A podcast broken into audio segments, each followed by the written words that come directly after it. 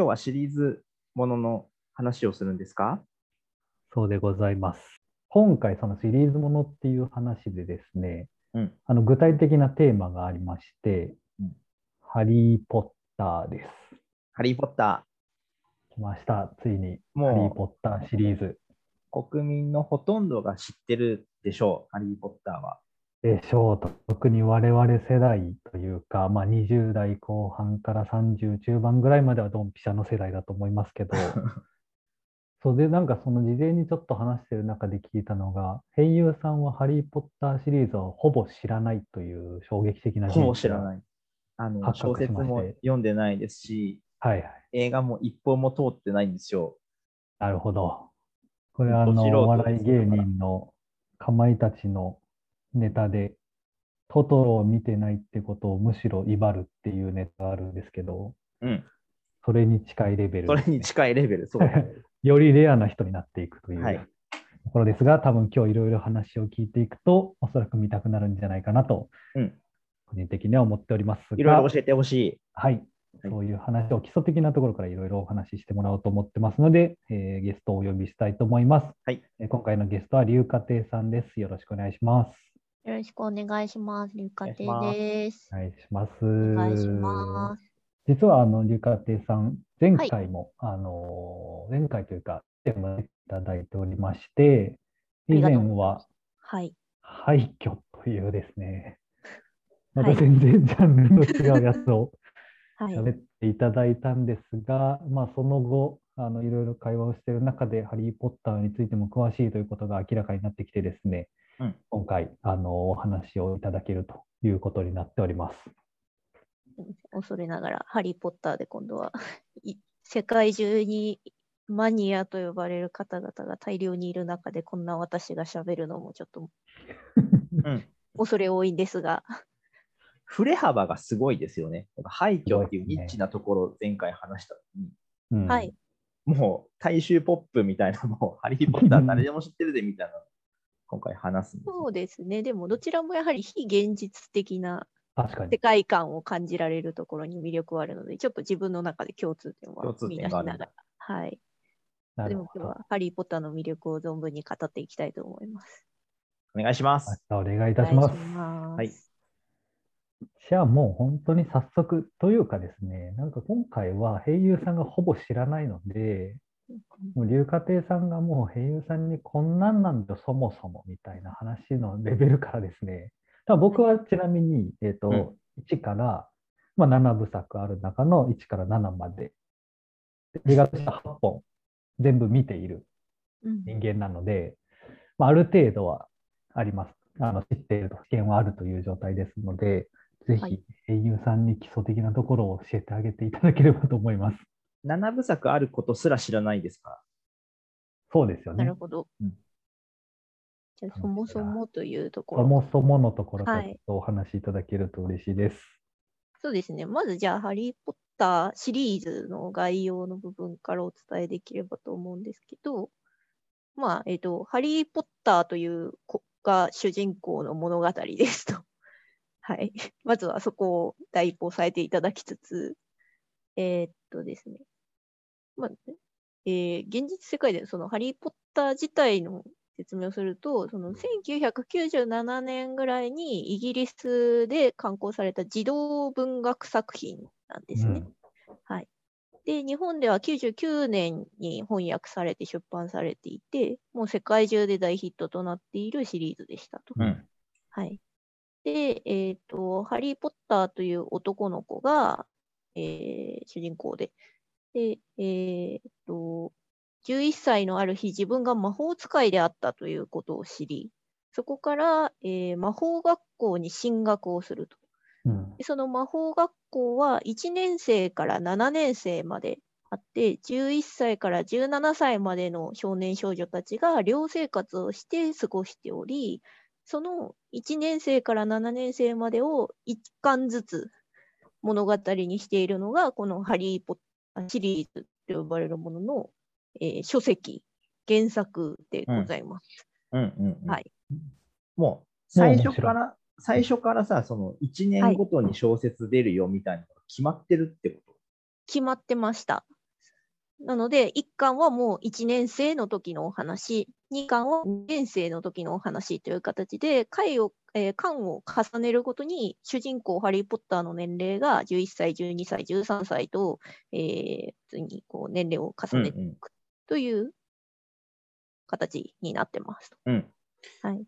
小説出た時当時、すごく、はい。なんか、ニュースになってましたよね。ものすごい大ヒットだったみたいですね。日本でもなんか並んでたよね。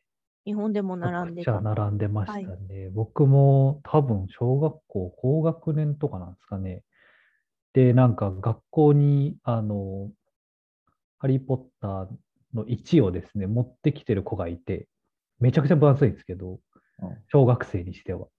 うんそれを持ってきてる子がいて、何も持ち込んでるんだ、みたいな感じで先生が怒って、でも先生がその後帰ってそれを読んだっぽくて、これはいい本だ、みたいな感じで推薦図書に変わるっていう事件が僕の小学校で起きてですね、それをきっかけに僕もこのハリー・ポッターシリーズっていうのは、なんか認められ、先生も認めているすごい本なんだっていうところで読み始めた記憶があります。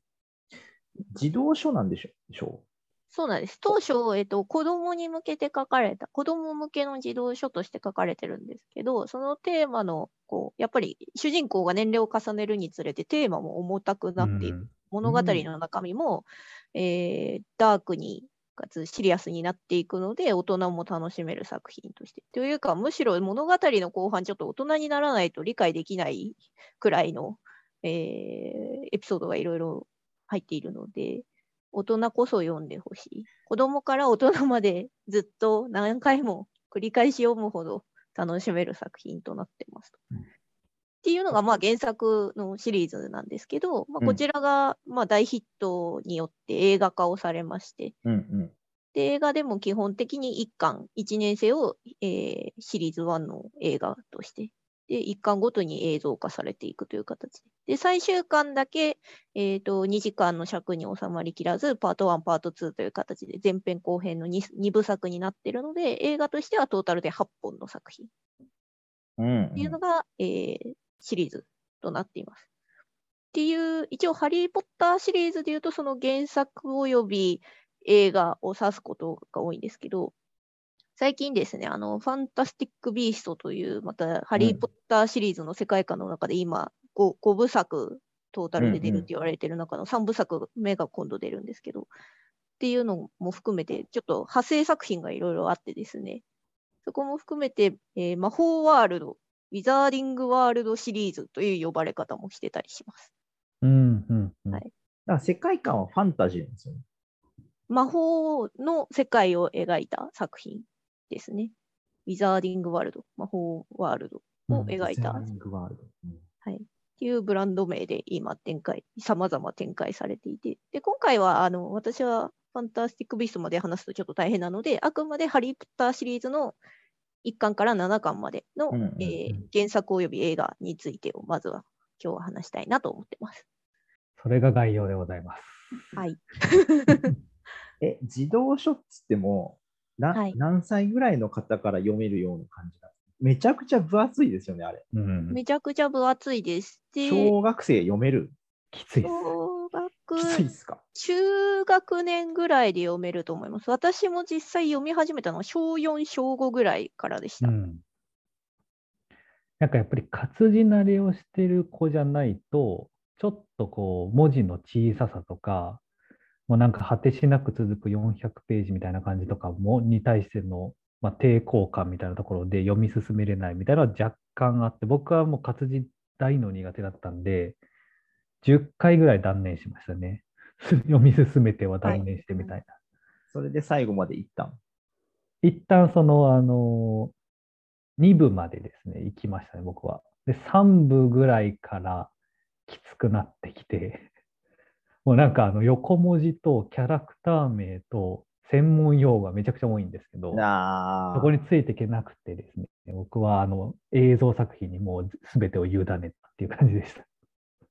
そうなんですよね。やっぱりすごい分厚いし、こう、登場人物も多いので、ちょっとそこで断念しちゃう人も多いんですけど、私自身は逆にハリー・ポッターがきっかけで本が好きになったタイプうんと言いますか、うん。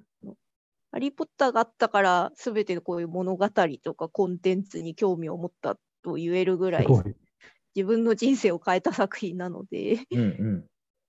すごい思い入れがあるんですけど、それはな何が違ったんですかね？他の作品とかと。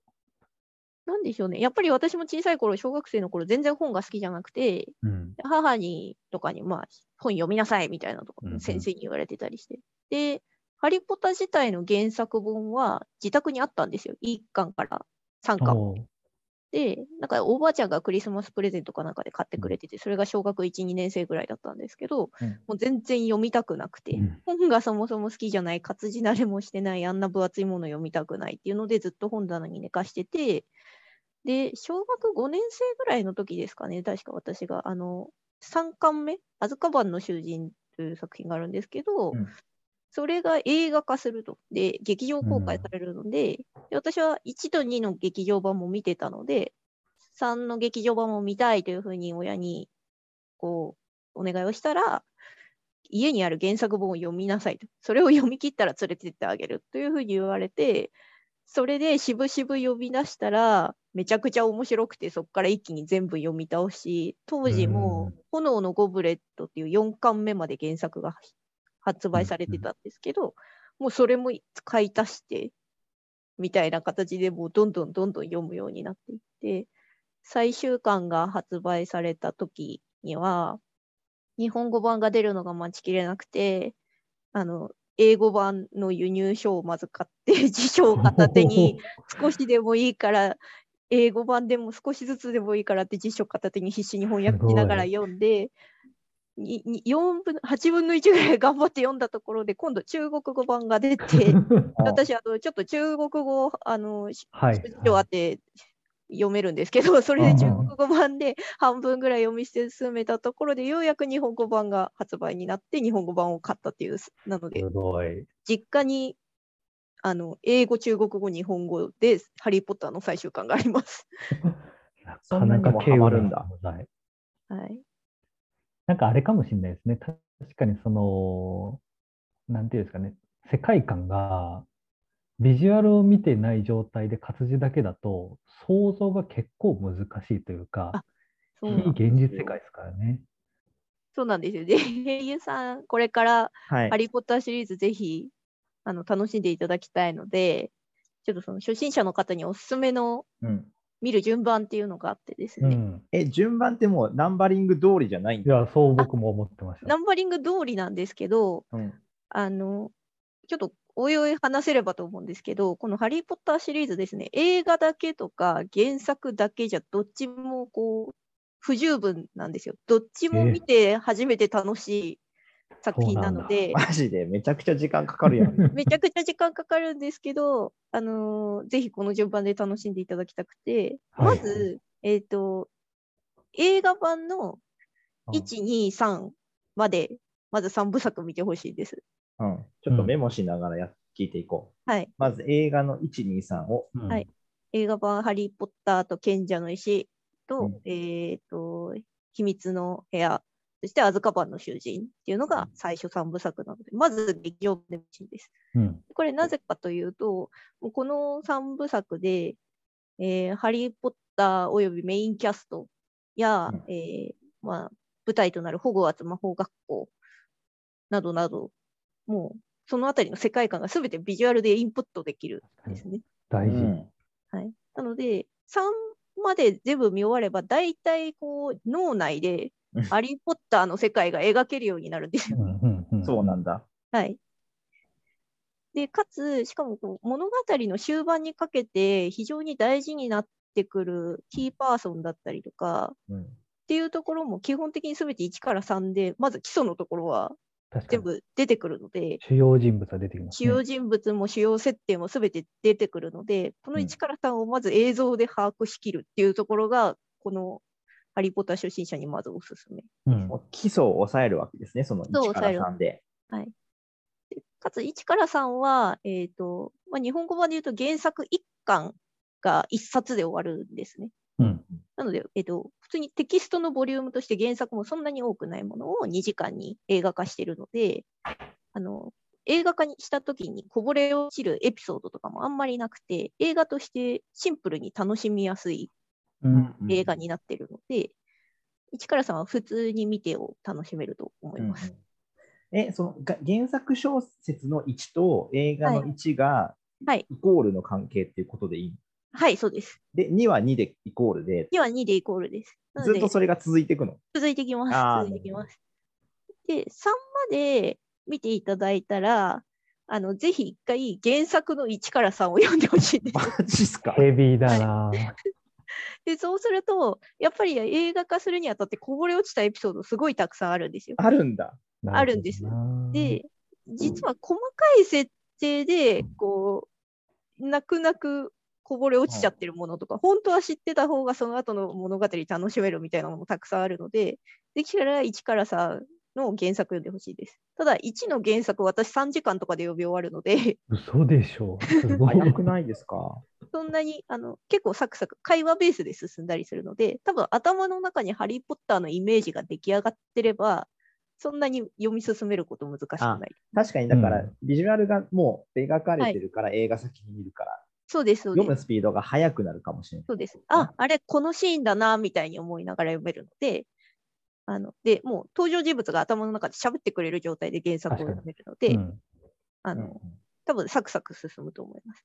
で、えっ、と、4巻目、炎のゴブレット以降、これがですね、えっと、ハリー・ポッターシリーズのそれ以降、クライマックス最終巻に向けて、はい。えーの改めてスタート地点というか、あのうん。ここからこここからスタート地点なの？ここから、その、それまでは割と一巻完結なんですけど、はい4はいはいから最終巻までは、ここからこう新たなこう物語展開が、まあ、ずっとあるんですけど、クライマックスに続く、うんえー布石ストがーリーの、どんどんはい、どんどん出てくるので、うんここは、えっと、原作 4, 4の原作読んだら4の映画見る。次、5の原作読んで5の映画見るっていう風はいにはい。やっていってほしいです。それ7まで行くんですか？7まで行ってほしいです。いや、もうペースがすごい進まんな、これ。最悪、映画より原作優先で読んでほしいです、個人的には。ちょっとここれ、じゃあね4からは逆にしてもいいんだ。4からは逆先の本読んでもいいんだ。はい。むしろ原作がサクサク進むと思います。というなのもやはり頭の中にある程度物語の世界観がもう把握できている状態なので、読んでもちろん新規のキャラクター登場したり、新規設定登場するんですけど、うんもう、ハリー・ポッターの世界観できてるので、脳内保管できるんですよ。本当に？本当です。でそれを元に、えー原作読み進めて、しっかりストーリーの部分楽しんでいただいた後に映像化されたものを見て、あ、映画化されるとこんな表現になるんだとか、うん原作とこんな違いがあるんだみたいなところを、えー楽しんでいただきたいので、おすすめとしては、4以降は小説先に読み、はいその後に映画であるってことか。はい、そうです。逆になるんだね。逆になります。っていうのが非常におすすめです。なるほど。僕も原作はそういうやり方をしなかったので、そう、いや、読むのちょっと怖いないやー、マジ1年ぐらいかかりそう。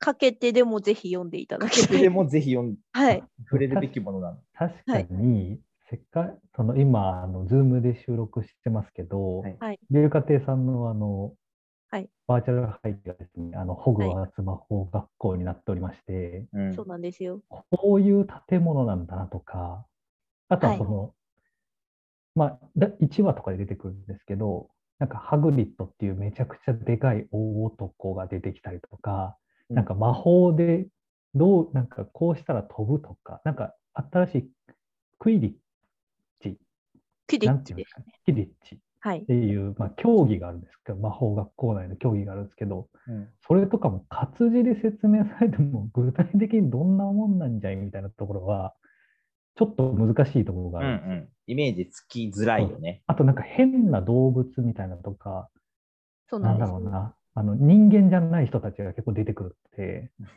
そこらケンタウルスとか。そこら辺の想像がですね、結構難しいってなると、確かに映像を見た後に最初世界観理解してから読むと、ぐっと進みそうだなっていうのは今聞いてて思いましたね。はい。なるほど。じゃあつ、うん。読み読んでいくうちに、見ていくうちに、こう、ハマっていくわけですね。そうなんです。どんどんズブズブ読み進められると思いますので、でも4巻の小説読み終わる頃には、あの、もう早く5巻を読まないといけないいや、本当かよ。それ。本当です。中毒に、中毒になってる状態ですね。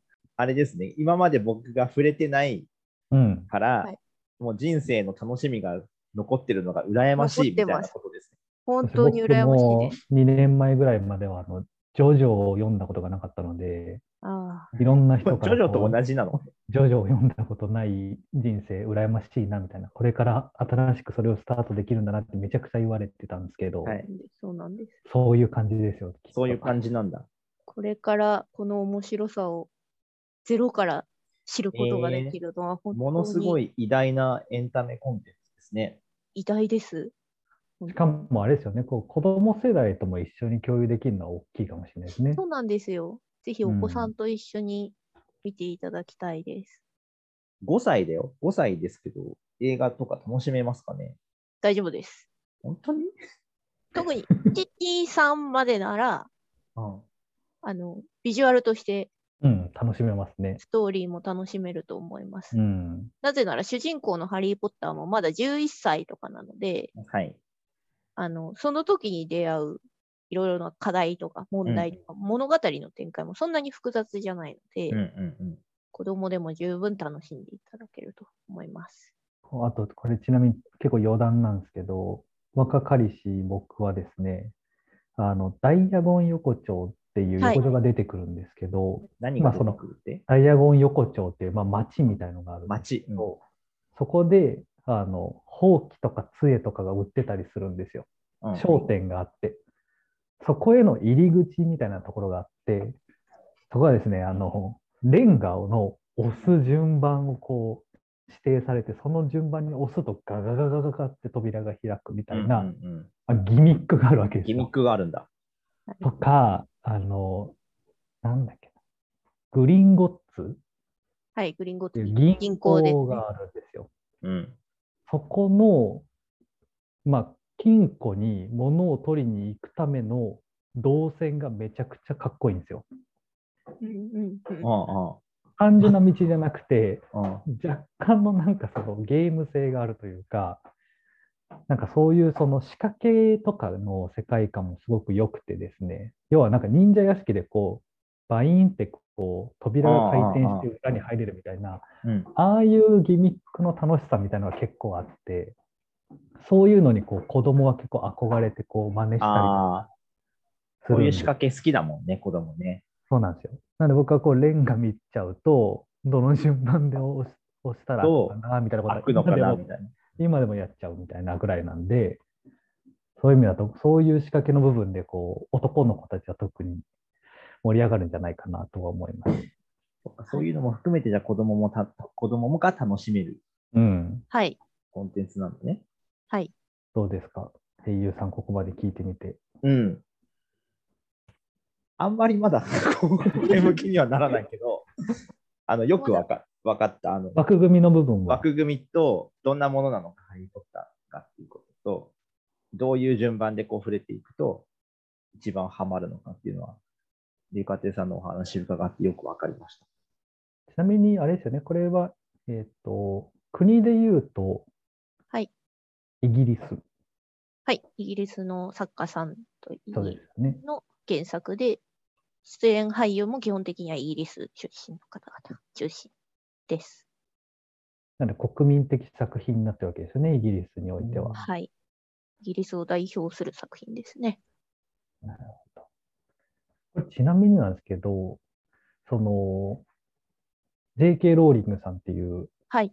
あの作家さんだと思うんですけど、この方ってもともとなんか大きい作品とかやってたとかっていうような感じなのか、これがすごい初ヒットみたいな感じとかって、はないんかあるんですかね？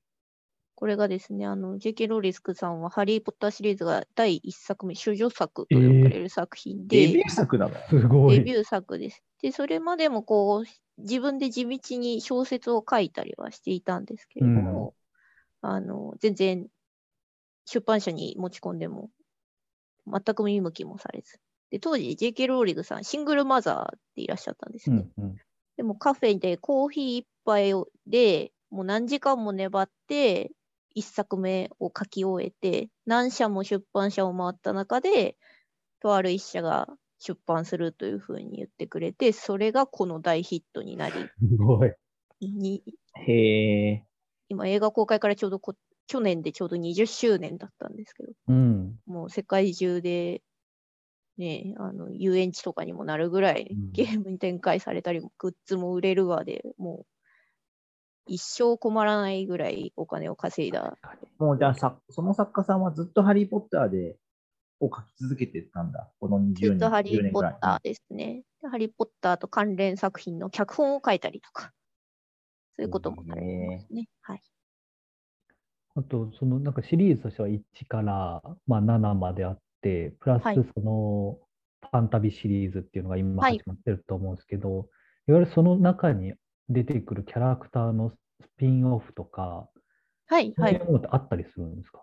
それで言うと、ファンタビシリーズっていうのは、その、まあ、ある種スピンオフはいはいにな。っていて、うん。というのも、その、えっ、と、ハリー・ポッターシリーズの中で、えっ、と、魔法植物うん。とか、えっ、と、あとはその魔法生物ですね。魔法生物の教科書があるんです。魔法生物を学ぶ、えー授業があるんですけれども、あの、ハグリッドが先生をやっているんうん。ですけれうん。ども、うん。その授業で使われる教科書とか、えーその魔法生物に関する書籍を執筆しているのが、ファンタスティック・ビーストシリーズの主役の子なんですよ。なので、どファンタスティック・ビーストシリーズは、ハリー・ポッターが1990年代のロンドンを描いてるんですけど、時代がもっと50年ぐらいですかね、1920年とか30年とか、それぐらいの時代を描いているので、ハリー・ポッターのおじいちゃんおばあちゃん世代の話を描いてたりする。っていうので、ハリー・ポッターより前なんだ。前なんです。なのでへーハリー・ポッターの中に出てきた教科書の著者とか。がそうなんですよ。あの映画になってる。でもっと言うと、えそのハリー・ポッターシリーズのその原作小説シリーズですね。と、スピンオフでその実際の教科書を書籍出版してる例、えそれがそのファンタビの原案本になってるというか、ああ、なるほど。そういう本がいくつかあって、その中の一つですね。